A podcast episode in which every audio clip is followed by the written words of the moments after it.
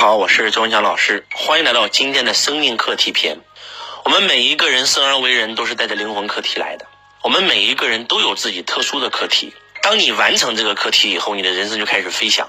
但是当你完不成的时候，你的人生就像玩游戏一样卡在那一关了。今天周老师要给大家讲一个真实的案例，那就是我的一个学生突然给我打了个电话，说周老师，我现在连哭的这个感觉都哭不出来了，我特别特别特别的痛苦，我只能求教于你了。我不想活了，我抑郁了，我要自杀。我说怎么个事儿啊？怎么情况啊？他说老师，我说是不是感情问题？我就瞬间就收到了。其实，真的女性朋友们遇到最大的课题、最容易的课题就是感情问题、情感问题，一般是这样的啊。男人是以事业为重，女人是以情感为重嘛。你当你是男人和女人的时候，其实你就应该知道了你的人生课题了啊。然后他说是的，老师。我说什么情况？怎么事儿啊？他说。我老公出轨了，我说你怎么发现的？他说我看了他手机，然后我看完他手机以后发现他出轨了。她的老公呢比她大二十多岁，啊，然后现在她老公就找了一个比她小三十多岁的人。然后当他讲完以后，我跟我老公在一起二十多年，啊，我以前找的也是一个比我大十几岁的，但是后来发现他是有家室的，所以呢，我变成第三者了，我就跟他断了。然后我又找了一个老公，还是他比我大二十岁左右。然后呢，他本来也是有婚姻的，啊，离婚了，所以我们两个人就在一起了。我们两个人在一起也很幸福，也组建了家庭，也生了孩子。他比我大大这么多，但是我依然很爱他，因为我在他面前有一种被呵护的感觉。然后结果呢，就是发现他出轨了。然后我发现了以后，他跟我保证他会。这个断舍离这段感情，但是结果这两天我发现他依然在跟对方联系，所以我特别特别的痛苦，我不知所措，我不知道该怎么办。当他讲完他的非常完整的经历的时候，我想问我们在座的所有家人，如果你是我，你会给这个学生什么建议？为了让你们给建议，我再给你们经典的一些完整的一些所谓的叙述。我这个学生呢，他自己并不是说要依附男人生活，他自己是有事业的，他自己每年也能赚上百万。她的收入并不比她老公低，她是一个事业上独立的女性，而且长得特别特别漂亮，特别特别美，而且现在还特别特别年轻。那么，如果是这样，信息给到你，你会怎么做？可能很多人会说了，如果是我的话，那我马上跟这个男人离婚就行了。我又年轻，我又漂亮，我又有自己的钱，我为什么不找一个比我小的男人呢？我为什么不找一个更好的男人，更爱我的男人呢？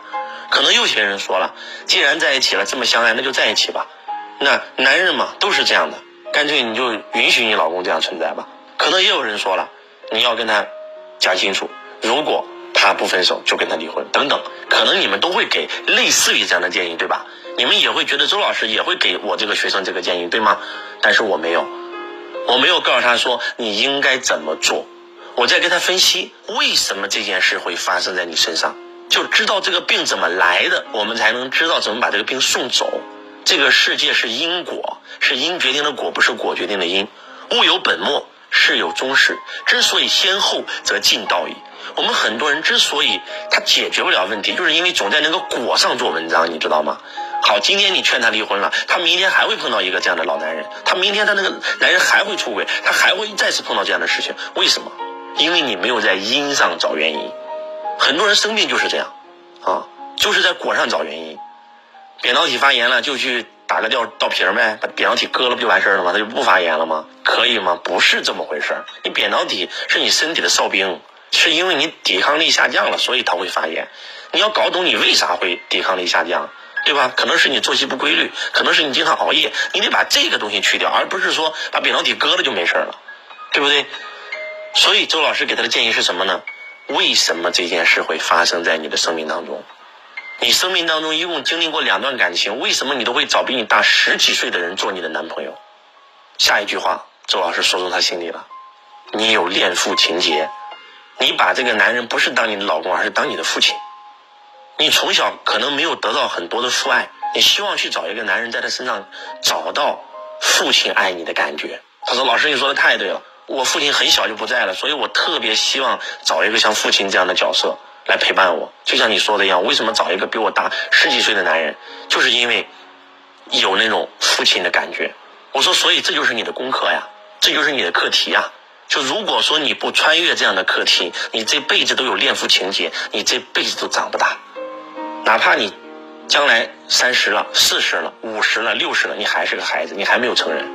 你必须得解决这个问题。只有当你放下恋父情节那一刻，你才长大了。你长大那一刻，你这件事根本就不会困扰你，你压根也不会碰到这样的男人。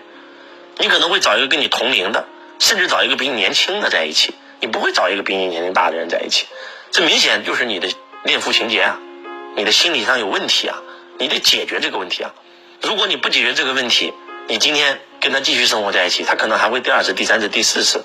你今天跟他离婚了，你可能还会再找一个比你大十几岁的人在一起，又会出现同样的问题。这就像我们玩游戏一样，我们游戏不升级。我们卡在第二关了，第二关里边那个 boss 你是杀不死的，你往那走，那妖怪又出现了。只有你升级到第三关以后，第二关的妖怪就会全消失。人生就像打游戏一样一样的。他说：“老师，那我应该怎么办？”我说：“你应该去问自己，你到底想拥有什么样的生活？这件事为什么会发生在你身上？你真的是因为爱这个男人，所以你今天如此伤心吗？”我说：“我觉得不见得，你爱的不是这个男人，你爱的是你的父亲而已。”你跟他之间可能并不是爱情，你跟他之间如果真的是爱情的话，我们讲过生命生命的爱情的四个境界，第一个是物质体的爱，就是肉欲体，啊，看到他对吧？生理反应，这叫物质体的爱。那第二是情绪体的爱，对吧？是你的情绪体爱上了他，他对你呵护，然后呢，他让你感觉到了被保护的感觉，找到了那种父亲爱你的感觉。你只是你的情绪爱上了他，并不是你真实爱上了他。那第三就是。这个意志体的爱，头脑层面的爱，对吧？因为他有钱，我要跟他在一起。那第四个是灵魂体的爱，你在哪个体啊？你最多是在第二体，第一题、第二题、第三题都不是真正的爱，只有灵魂体才是真正的爱。他说：“老师，请你说的太对了，确实是这么回事。”我说：“我再告诉你，当你看到你老公出轨了的时候，我相信你并不是伤心，不是那种伤心啊，因为看到他出轨了伤心啊，不是，那个感觉不对。”你应该是什么反应呢？你应该是恐惧、害怕。他说老师，你说的太对了，你你你你你你怎么知道？我说，因为你把你的老公当成你的父亲，你对他非常的非常的爱，但是这种爱是爱父亲的那种爱。但是当你发现你老公的所有的爱都在你身上的时候，你跟他相处非常好。结果当他你发现他出轨的时候，你不是伤心，因为他是你老公，他出轨了，你伤心，而是因为你感觉到他不再爱你了。或者说他对你的爱分离到另外一个人身上了，所以你会显得无比的恐惧，因为你害怕失去你的父亲，这才是你情绪当中的核心。他说：“老师，你说的太对了。”我说：“所以你要问自己，问清楚为什么这件事会发生在你身上？这件事来了就是让你来提升的。如果说你的生命承载不了这件事，根本不会发生在你身上。你解决不了恋父情节这件事，你永远长不大。你今天已经是孩子的妈妈了，你永远长不大。你都是个孩子，你怎么教孩子？这是第一。”第二，你不解决这个问，这个问题会反复在你生命当中发现。不是说你离个婚就能解决问题的。当然了，大家也不要误解我的意思啊，我不是说让她接受她老公出轨的事实，继续跟她老公过，不是那意思。如果你听懂了就懂了。她离不离婚这个问题都在这儿。她如果离了，她可能这个问题不解决，她还会找一个比她年龄大的男人在一起。大家能理解我在说什么吗？相当于这一关她根本就没有过。就这么跟你们说吧。如果有一件事反复的发生在你生命当中出现，说明你要提升了。你不提升，这件事会反复的发现。为什么你生命当中有骗子出现？结果这个骗子变成了第二个人，又换了一个模样，又来骗你，又换了一个模样，又来骗你。为什么？因为你卡在这一关了嘛。当你提升以后，进入新的境界的时候，你会发现所有的骗子全消失了。而且更可怕的是什么呢？更可怕的是你出门遇到了一个骗子，我出门遇到了一个贵人，而我们遇到的是同一个人。换句话讲，这个人在你生命当中骗了你，而对我非常好。请问，在世界上有没有这样的人？就再坏的坏蛋，他都有可能会对另外一个人非常好。为什么会这样呢？相由心生嘛，境随心转嘛，心生万物嘛。所以你必须拿到这件事背后的礼物。记住一句话：痛苦的背后是礼物。当他听懂了的时候，整个人生就完全不一样了。讲到这儿的时候，你们知道吗？刚开始我在我家里阳台给他通电话。我们家阳台是乌云密布啊，我给随手拍了个照片，然后拍完照片以后，突然你知道吗？白云来了，一朵像龙头一样的一个云，而且还像二龙戏水一样的那种感觉，哎呀，那个是祥瑞制造，我就马上又给他拍了个照，我拍了两张照片发给他，我说你看一看这两张照片。如果说你沉沦在这件事情里面不去解决它，你不敢想。其实我讲的这些所有东西他都知道，只是他不敢想，他不敢深问自己，往下叩问自己，因为他怕自己问到，原来我并不是爱我老公，我跟他在一起这么多年，我一直认为我很爱他，今天我要揭穿这个谎言，他不敢，他害怕，他恐惧。他不敢往下问，他都知道，心里都知道，跟明镜儿一样，他不敢问。我说，如果说你不敢问，你的生命当中永远是乌云密布。但是如果你敢于去叩问，敢于去直面这件事的时候，绝对是花开彼岸天。然后聊完以后呢，师傅太好了，太感谢你了，生命当中有师傅太好了，真好。在我经历人生至暗时刻的时候，师傅陪我度过。我说没关系，这段时间随时给我发信息，师傅陪你走过你人生当中的至暗时刻，帮你迎来你人生当中新的绽放。讲到这儿以后，任何的所谓的抑郁呀等等想法没有了，想的就是我要去面对这件事儿，我要去解决这件事儿，我要去超越这件事儿。希望今天周老师这个真实的案例能够帮到你。如果说你也正在经历类似的事件，送你们一个修行的法门，叫叩问。叩问，问自己，为什么这件事会发生在我身上？我真的是爱这个男人吗？物质体、情绪体、意志体和灵魂体，我是哪个体的爱？这件事发生了，他是来教给我什么的？从因上找原因，而不是从果上做文章。希望今天周老师的分享能够帮到你。我是周文强老师，我爱你，如同爱自己。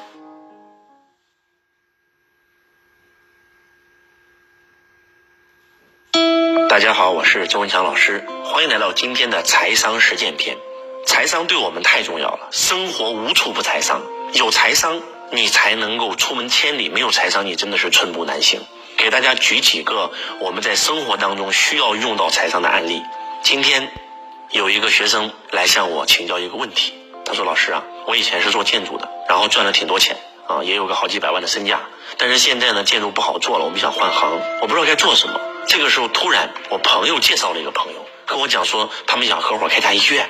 哎，我觉得医院这件事挺好啊，挺赚钱啊，利润挺高啊，我就去考察了一下，怎么回事呢？我这个朋友的朋友呢，他是一个房东，有一栋楼，然后呢租给了一家医院，结果这个医院呢没有经营好，倒闭了啊！倒闭以后呢，人家就退租了。那这个时候，我朋友这个朋友呢是房东嘛，他就想自己去做这个医院，然后呢，我们来出点钱跟他一起经营。然后我就问他呀，我说你那你这个房东有没有经营过医院呢？没有。你有没有经营过医院呢？没有。你大概要投入多少钱？五百万。五百万是你的多少？几乎是我们手上所有能够移动的资金了。我说你准备怎么做？我们准备投啊，啊，我们亲自参与经营管理呀，我们再请一个这个经营过医院的人来呀。我想问你们个问题，那就是如果你是我这个学生，你会怎么做？你会不会选择去投资？其实我想告诉大家，假如说他不是问了我，他不是我的学生，他可能这件事儿已经干了，钱已经投了。那如果我们站在财商的视角来去看看这件事儿，这件事能不能投呢？其实我想告诉大家，首先在讲这个的时候，你一定要分清楚，我们财商把我们人类赚钱的活动分两种，一种叫投资，一种叫创业。我们很多人是分不清楚什么是投资，什么是创业的。什么是投资？投资你记住一句话，只投钱不干活叫投资。我今天投了一个项目，我不需要干，我也不需要拉人头，我也不需要去经营，每一个月都有稳定的利润给到我。或者我投了这家公司的股份，这家公司有团队在正常的经营，它的财报各方面都是赚钱的，到年终我能够拿到我的股东分红，这叫投资。那什么叫创业呢？创业就是我要去参与这件事的经营管理，或者说我还要为这件事拉人头，那就叫创业嘛，那还说什么说？所以它其实这个不是个投资项目，是个创业项目。那既然是个创业项目，我们来看看创业需要具备哪三个要素，才能够保证创业活动是成功的。熟悉周老师、听过周老师财商课的人应该都知道，创业的三要素，第一个是能力，第二个是经验，第三个是资源。什么是能力？能力就是你经营这个企业的能力啊。比如说你经营医院，你必须得懂销售吧，得懂营销吧，得懂管理吧，得懂领导力吧。如果说你没有这些能力，你凭什么能够去做一家医院的总裁呢？你压根就是做业务员的，打工打了十五年，压根连高管都没有干过，你直接给你家公司去管理，那你不整倒，那那怎么可能呢？第一个是能力，那第二个是什么？第二个是经验。你说能力吧，还能通过看书或者上课来学习到。那请问经验能学到吗？不好意思，经验是不可能学到的，经验只能通过实践当中才能获得。换句话讲，你如果在医院上过班，从基层做到了中层，做到了高层，而且做到了院长，你做了五年的医院，你有了这样的经验，你再去开一家医院，成功率是很高的。但是如果你压根就没有做过医院，你就去做医院，你没有任何的经验，你想去做这件事的失败率是非常高的，成功率是非常低的。好，能力，请问我们这个学生具不具备？不好意思，不具备。那经验呢？更没有。好，第三个是资源了。什么是资源？我们要做一家医院，请问需不需要有相关的资源呢？比如说要办牌照吧。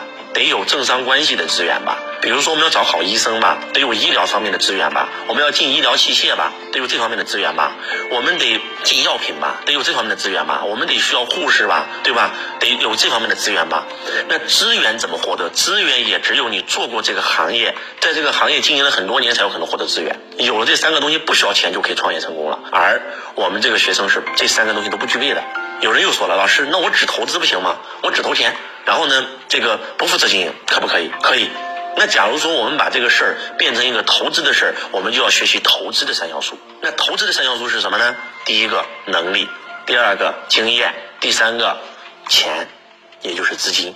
能力，你有没有投资过医院的能力？你有没有干过这件事儿？你知不知道如何投资一家医院？对吧？作为一个投资人，投资合合同怎么签？入股协议怎么签？退股协议怎么签？股权怎么分配？这些东西你懂不懂？这个行业你懂不懂？有没有涉猎过？经验就更不用说了。你有没有投资过类似的医院？好，这两个我相信我这个学生也不具备。那第三个资金，什么是资金呢？假如说我这个学生有五个亿，今天要投资五百万投这个医院，就算前两个条件都不具备，只有这个条件具备了也是可以干的。为啥？亏了也无所谓嘛，输家战略嘛，反正我试一试，万一赚钱了呢？我有五个亿身价，对吧？我有我有五个亿的这个资产，然后呢，当然了，我这是指的五个亿的资产，可不是说你手上没现金啊。五个亿的资产最少按照我们的资产分配的话，那最少你手上要留将近大几千万的现金。那我投资五百万，如果亏了，对我不影响，那我可以投。但是这一条我的学生也不具备，因为他手上只有五百万的流动现金。那如果这个时候，不管是用投资的视角来去分析，还是用创业的视角去分析，其实这个项目都是不应该投的。我们站在更高的视角来分析，你会不会把医院这件事做成你一辈子的事业？从此以后往后余生不干其他就干这行了？我的学生说那更不会，这只是我的一个项目啊。那你热不热爱医院？热不热爱这份事业？那也不热爱，只是为了赚钱。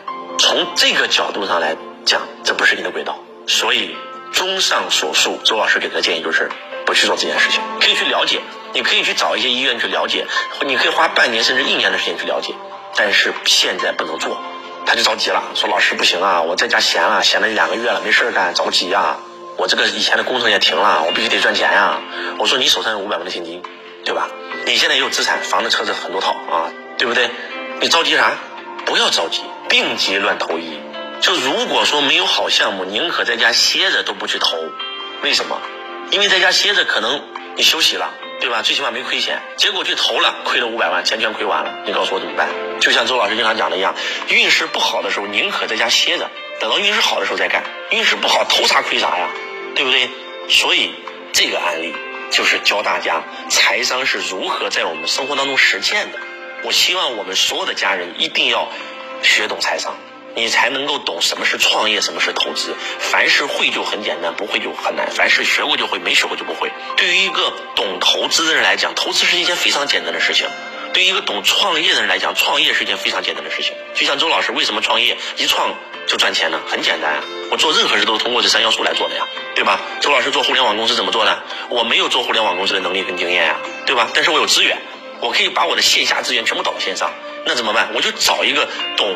这个行业的人啊，对不对？人家做互联网十几年了，跟我合作啊，有做互联网经验的人跟我合作啊，两两方一合作，双剑合璧，天下无敌，这事就成了。投资也是一样啊，对不对？那周老师投资房产为啥敢投资呢？我做房地产做中介都做了八年，对吧？投资者分两种，内部跟外部嘛，对不对？我去到这家公司做中介都做了八年，没有人比我更了解房地产投资了。你说我投资房产怎么可能亏钱呢？我有能力有经验，而且对吧？我投钱从来不会把所有的钱全加到一个项目上。我爱人为什么投资金融能赚钱？他在金融公司做了将近七年，没有人比他更了解股票，所以他投炒股能赚钱呀。所以希望大家要记住创业的三要素：能力、经验、资源，也要记住投资三要素：能力、经验、资金。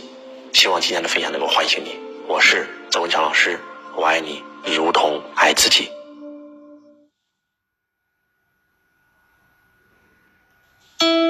大家好，我是周文强老师，欢迎来到今天的财商实践篇。最近呢，周老师有一个学生来找我求救，他说：“师傅，你救救我，我真的不行了，我再这样下去真的要崩溃了，我的心态崩了，我觉得我没法活了。”我我说什么情况？他：“周老师，你知道啊？五年前我投一个项目，你不让我投，我非要投，亏了，亏了以后这些年我又没听你的，连续又投了三个项目，又亏了，而且我很多很多的亲戚朋友都被我拉到了这个项目里面，到现在他们找我要钱，我没钱给呀。”我连小孩的学费都付不出来，我很痛苦，我很难受，我不想活了。我想告诉我们在座的各位，为什么会变成这样呢？我们今天的果是昨天的因造就的。如果我们搞不懂因果关系，我们永远不可能改变命运。物有本末，事有终始。之所以先后，则近道矣。首先你要搞懂你的因，才能够改变你的果。知道那个病怎么来了，才能知道把病送走啊。故事还要从五年前说起，那个时候。所谓的数字货币非常非常的火爆。我们有一个学生说啊，这个项目太赚钱了，今天只要投资啊，马上可以翻十倍，啊，然后呢，这是静态啊。如果说你还要拉人头啊，拉别人来做动态，那就是翻，对吧？不是十倍了啊，是二十倍。然后我们很多很多学生，然后都停了，都去投资了。当周老师知道以后，我就把这些学生叫到我的房间，告诉他们这个项目绝对不能投，这个项目绝对是资金盘，这个项目一看就不合法。啊，做资金盘的下场只有两个，要不就是你赚到钱了，但是别人举报你，你被抓了，进去了，钱给你没收了；要不就是你亏钱了，亏得一塌糊涂，把钱全倾家荡产亏进去了，然后别人还得找你麻烦。我这个学生呢，他本身就是一个传统行业的老板，啊，做建筑的，赚了挺多钱。最开始，他说：“周老师，我这个项目真的很好，我都赚钱了，你看。”打开银行账号给我看，我投了八十万，现在我已经赚了一百五十万回来呀，非常非常好，绝对没问题。我马上一看他跟我说的钱，那就是在那个是一个数字而已，是一个资金盘里的数字而已，是在别人软件里的一个数字而已。我说你提现来给我看看，我能提多少钱？啊，我们提现是有要求的啊，每天只能提多少多少。我说你别给我扯那么多，你把你的本金提出来，把本金提出来，你的利息在里面滚，这是第一，对吧？如果说这样说吧，第一，我说我给你上中下三策，上策。你现在不是赚钱了吗？来，把钱全提出来，再也不投了，也不拉别人投，你已经赚了吗？落袋为安嘛，对不对？老师，我还想赚更多。好，上策不要是吧？来，给你中策，把本儿提出来。你不是赚钱了吗？把你八十万的本儿提出来，让你的这个赚的钱的部分在里面滚，就算将来没了，你也没亏。而且不要拉别人投，因为如果别人亏了会找你麻烦的。这个他也不愿意。好，我说来下策，下策。你现在不是已经投了八十万吗？已经赚了一百多万了吗？好。你不要再往里投钱了，也不要再拉别人来投钱了，行不行？他说周老师行，我听你的。结果他有没有听周老师的呢？不好意思，没有。看到赚钱以后，又把自己手上的现金两百五十万全投进去，发现又赚钱了，借信用卡刷卡，然后去借高利贷，然后又投进去将近三百多万。结果今天崩盘了，一分钱没有了。更可怕的是，他还拉了很多很多的亲朋好友来去投资啊！你们知道吗？我亲眼看到他拉着一个。他们的邻居，那都已经七八十岁老头老太太了，你知道吗？一定投，一定能赚钱。那老太太走路都哆哆嗦嗦的，你知道吗？必须投！我告诉你，这是人类有史以来最好的项目，百分之百赚钱。如果赚了算你的，亏了算我的。我的个苍天啊！你知道我当时看到以后我多吓人吗？我说你不能这么干呀！你说这老头老太太把所有的钱给你了，这是他的养老金呐。如果亏了咋办呀？不会亏，百分之百赚，周老师。我说这个世界上没有百分之百的事情，结果到最后亏了。老头老太太天天找他敲门，找他要钱，没办法，房子车子全卖了，全还也不够啊。你怎么办？你告诉我。就讲到这儿以后，在座各位，真的，周老师要跟你们讲一讲。如果说你生命当中遇到一个人，啊，这个人跟你讲这个项目非常非常好，百分之百赚钱，赶快投吧。我跟你讲，一定是骗你的，因为这个世界上没有任何的事情是百分之百的，不管是什么项目。啊，不管这个币涨了多少钱啊，不管是这个金融项目也好啊，股票也好，对吧？基金也好，对吧？债券也好，对吧？然后外汇也好，等等，不管是所有的项目，只要跟你说百分之百赚钱的，那你得小心了，因为这个世界没有百分之百啊。凡是跟你说赚了算你的，亏了算我的，你就听这句话你就投了，这算他的，他赔得起吗？你为啥要相信他呢？对吧？我一个学生也是跟我说的，老师当时就是因为那个那个人跟我说了，亏的算他的，他赔我，所以我投了。我说现在呢，他明天赔给我呀，我天天找他麻烦呀，没用啊，对呀。所以记住啊，如果有人让你投项目，只要跟你说百分之百赚钱，这是人类以有史以来最好的项目，赚的算你的，亏的算我的，你得小心了，很有可能会亏钱。如果有好项目，能轮到你吗？为啥让你投？人家自己不会投啊，人家不会找找自己的家人投啊，这好事咋都到你手上了呢？还有，评定一个好项目到底好不好，还有一个最重要的指标，他让不让你介绍人，他让不让你拉人头？如果让，这就绝对不是好项目。如果说今天投一个项目真的那么赚钱，对吧？百分之啊三十五十一倍两倍的利润，那你投钱就行了，为啥还要拉人头呢？只要他让你拉别人投，就说明拉人有利益。不好意思，任何一个正规项目，我举个例子啊，今天我去股市上买股票，这个股票涨了很多钱，我介绍你去买股票，我能拿你提成吗？如果我都能拿你提成的话，你觉得这事靠谱吗？这不就是不合法、不合情理呀，对不对？所以，如果有人跟你说百分之百赚钱，你要小心，亏了算他的，你要小心啊。这个人类有史以来最好的项目，你要小心啊。然后这个拉人头可以赚更多钱，你要小心。任何一个好项目，如果真的是投资项目的话，不应该拉人头，拉人头就要创业了，怎么能叫投资呢？那我们如何评定一个项目合不合法呢？看几个指标。好，他说让你拉人头嘛，你就问他，我拉了 A，我有多少钱？如果 A 又介绍了 B，我有没有钱？如果 B 介绍了 C，有没有钱？如果他告诉你说你拉 A 你有钱，A 拉 B 你也有钱，不好意思，结束了，传销。除非他有直销牌照，要不然这已经是传销了。有人说不对呀，老师，不是超过三级才是传销吗？B 到 A 是一级，A 到你是二级，你到公司是三级，你的公司到公司的领导人四级，超过三层，就是这么判的。所以两级以上的那一定就是传销了，不用说了，啊，还有什么静态动态，对吧？啊，静态动态。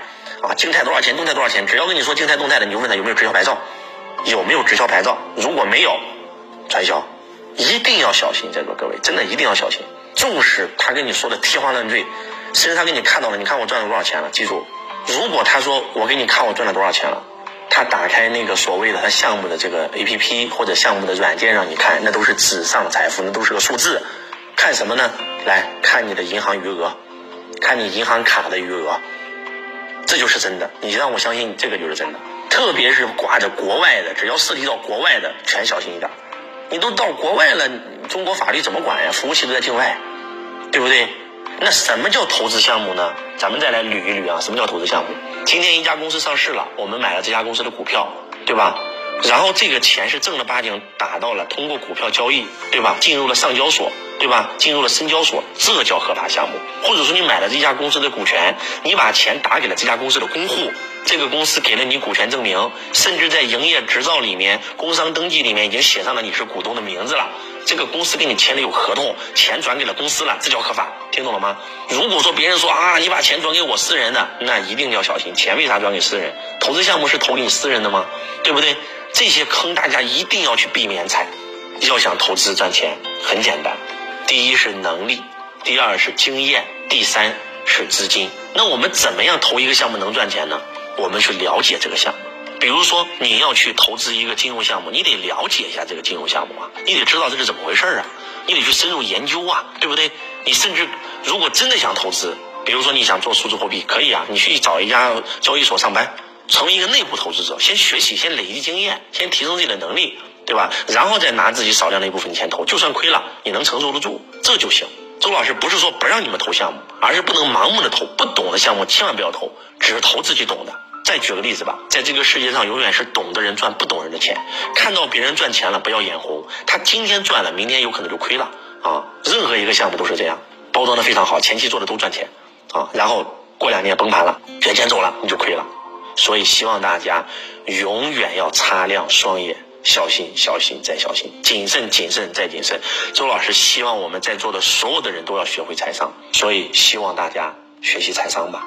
我是周文强老师，我爱你如同爱自己。大家好，感谢你们的收听。如果您想学习周老师更多视频和音频课程，见周老师本人，并参加周老师现场课程，或者加入周老师的公司，请加微。幺六六二零七九七六八七，幺六六。二零七九七六八七。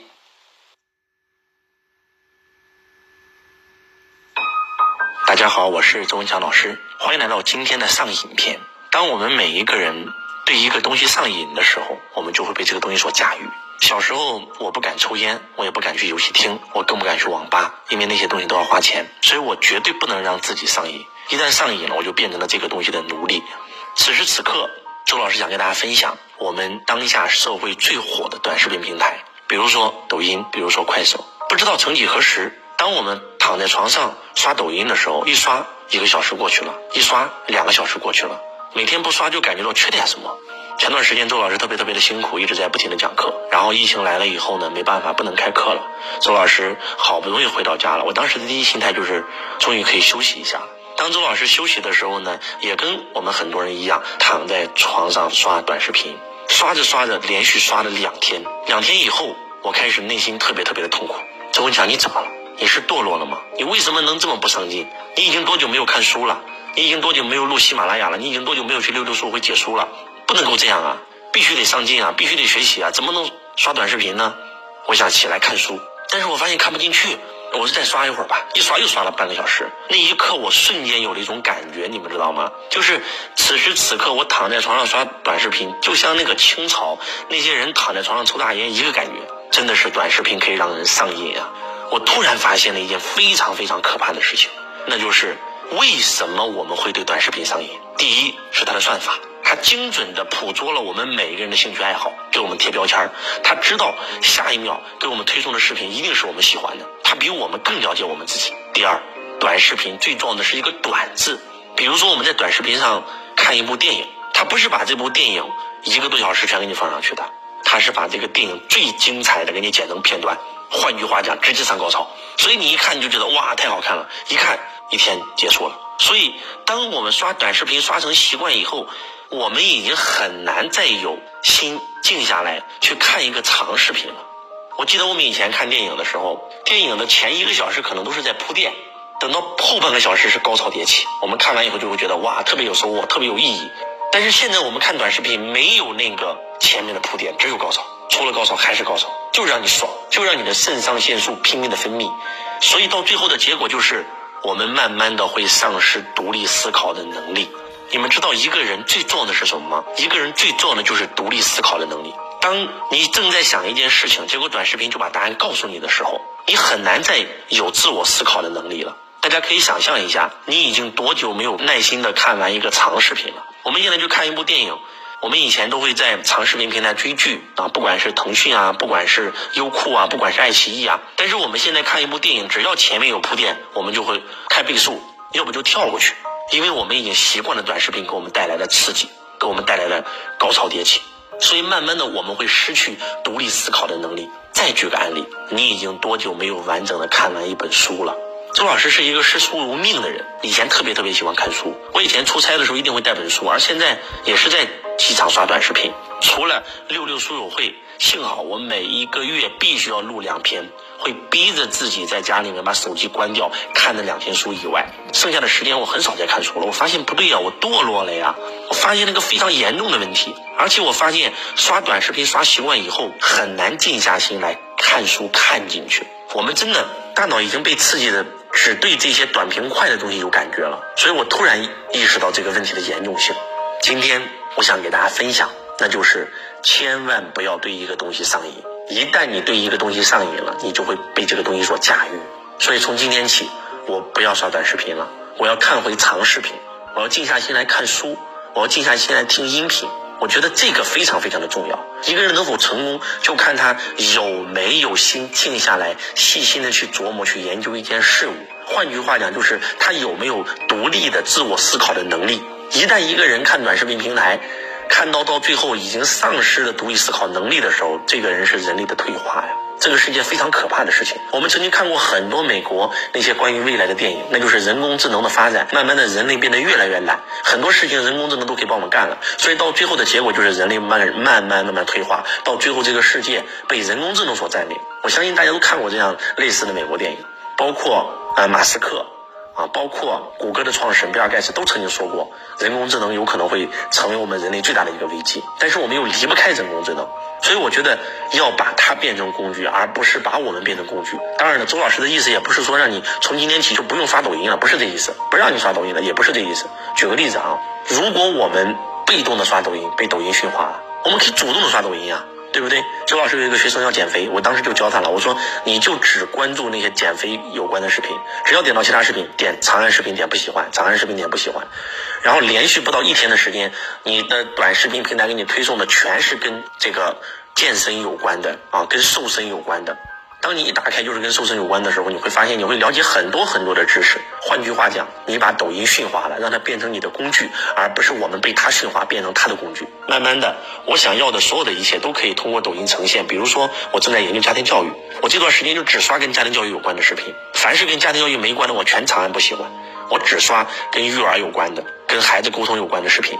所以慢慢的你会发现，就会非常非常好。但是还是那句话，不能因为这件事就不看书了。因为我们人为什么说书籍是人类进步的阶梯呢？就是因为看书可以让我们静下心来，看书可以让我们思考。我们看书最大的收获，并不是书中跟我们讲的内容，而是我们看完这个书以后，我们感受到的东西。我们在书旁边记下笔记，我们通过这本书，我们做了一个决定，我们体验到了一个新的事物，然后开始去用在自己的生命当中，这才是最有效的。所以，千万不要再对短视频平台上瘾。希望今天周老师的分享能够唤醒你。拥有独立思考的能力是一个人成功的核心。我是周文强老师，我爱你，如同爱自己。大家好，我是周文强老师，欢迎来到今天的房产篇。很多人问我投资房产的问题，所以周老师专门给你们录一篇讲解啊。如果要投资房产，首先周老师要告诉你一点，那就是房产在中国不可能像十年前那样再涨了，这是不现实的。换句话讲，你想靠投资房产一夜暴富，这个时代已经过去了。如果你抱的是这样的心理投资，我就不建议投。所以，周老师是建议你们，如果是买自住房，你实在是没房住了，你要买一个房子自住，未来涨和跌你都不在意，你也没打算卖，你可以买房。那如果说你非要投资房产，怎么办呢？好，投资房产有几点：第一，最好的一定是投资一线城市，北上广深，而且越繁华的地方越好，千万不要买那些偏远的地方，不要买偏远的地方。举个例子吧，五年前你在深圳，福田跟南山是整个深圳房价最高的地方，然后你觉得这个房价太高了，已经十万块钱一个平米了，所以你没有买，然后你买了龙岗的房子，龙岗的房子便宜啊，五万多啊，但是十年过去了，龙岗的房子五万多涨到了六万多，而宝安的房子已经从十万块已经涨到了二十多万，这是什么概念？所以要买就买一线城市，要买就买繁华的地点，三四线城市如果是自住可以，如果是为了投资，那坚决不建议你买。你今年有五十万，你这个房子是放到了这个深圳，对吧？跟放到了你老家县城，那是完全天壤之别的。未来你想变现，你也变不了现呀，对不？这老家的房子很少有人能够买的嘛，因为老家现在县城还是有思维，就是买一手房，他很少买二手房。二手房交易，它还并没有像在大城市一样深得人心。那这是第一。第二，给大家做一个排序啊，买房子最好的一定是选住宅，七十年产权的住宅，然后。买个这种两房的、三房的是最好、最容易转手的。太小和太大的都不太容易转手，这是第一个。买住宅是排在首位的。那第二种呢？那买别墅、买这个复式、买大的洋房。当然了，我指的都是一线大城市啊。那第三个，那就是写字楼啊。你买写字楼，买写字楼可以出租，对吧？也是一线城市啊。你小小县城，你本来就没有几个办公，你就不要买了。那第四个，公寓，公寓它可能没有七十年的产权。听了免费的，谁还来听我？然后呢，收租金还不错，租金回报率还不错啊，排在第四。那第五商铺，记住啊，买商铺千万不要买内铺。大家知道什么是内铺吗？我们逛过商场吧？逛商场里面的那些商铺就是内铺。那什么是街铺？就是外铺、街铺、独立门面的，买这种商铺优先。买内铺，如果你买了一个二楼的内铺，结果这个商场倒闭了。然后你租都租不掉，因为商场的内部都是很小的，可能只有几平米，三五平米、十来平米。你买这么小的这个地方，你根本自己根本租不出去，一定是整个商场全租。而这个商场倒闭了，然后呢，一个商场可能有上百个业主，要想统一这个业主再租给其他人，其实是非常麻烦的一件事情啊。所以尽量不要买内铺，买外铺、买街铺、买独立产权的啊。然后继续往下走，那就是厂房啊。厂房虽然产权比较短，但是如果你是开工厂的，你自用的啊，才去买。尽量不要。如果你不懂这一行，你不要买了。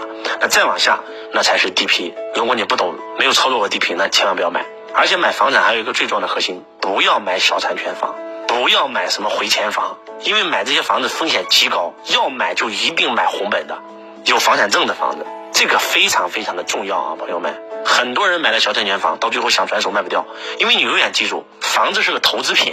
除非你是自住的，我还是那句话，除非你是自住的。如果你是投资的，你要去拿着它拿一个小产权房，你将来转手的时候是非常难的一件事情。回迁房就更不用说了，对吧？人家农民拆迁了，房地产商补他很多钱，他凭啥把房子名额卖给你呀？那不就是因为这个项目不一定能成功吗？万一将来办不出房产证呢，不就变成小产权房了吗？对不对？所以这个也很重要。来，最后一个提示啊，咱们二零二一年民法典正式出台了。在买房的时候，一定要去查一下这个房子有没有居住权。大家能听出来说什么？我给你举个案例啊，在座各位，如果说今天你买了个新房子，结果这个新房子里有一个人在这里住，而且这个人呢手上有一个证，他说他有这个房子的居住证，他是有这个房子的居住权的。那你拿到房产证了，请问能不能把这个人赶走呢？我们很多人都会认为，那肯定可以啊，房子是我买的，对吧？你有居住权也没有用，我把你赶走了。以前的法律是这样，但是现在不是了。现在的居住权某种意义上是大过产权的。可能讲到这儿，有很多人就懵了，怎么可能呢？周老师，这就是最新的民典法。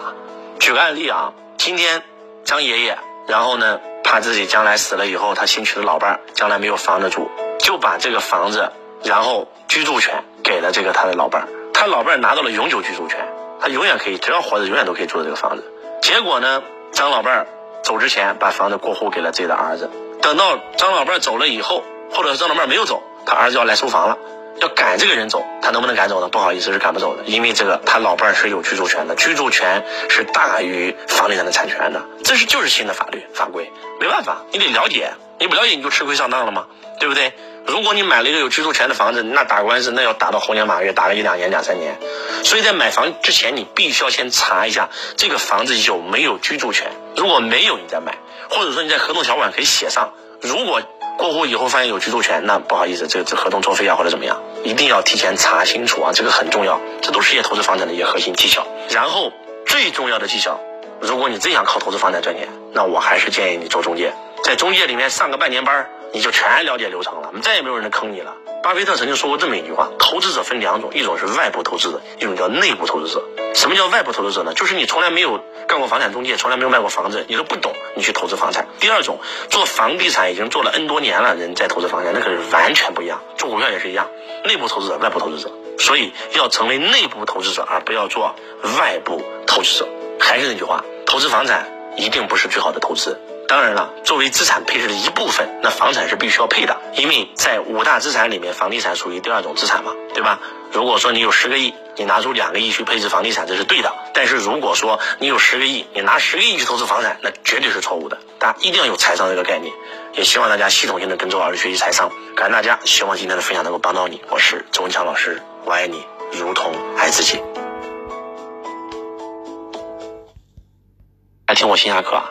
第二，竞争对手会抄我们的课程，会复制跟我们一模一样的课程，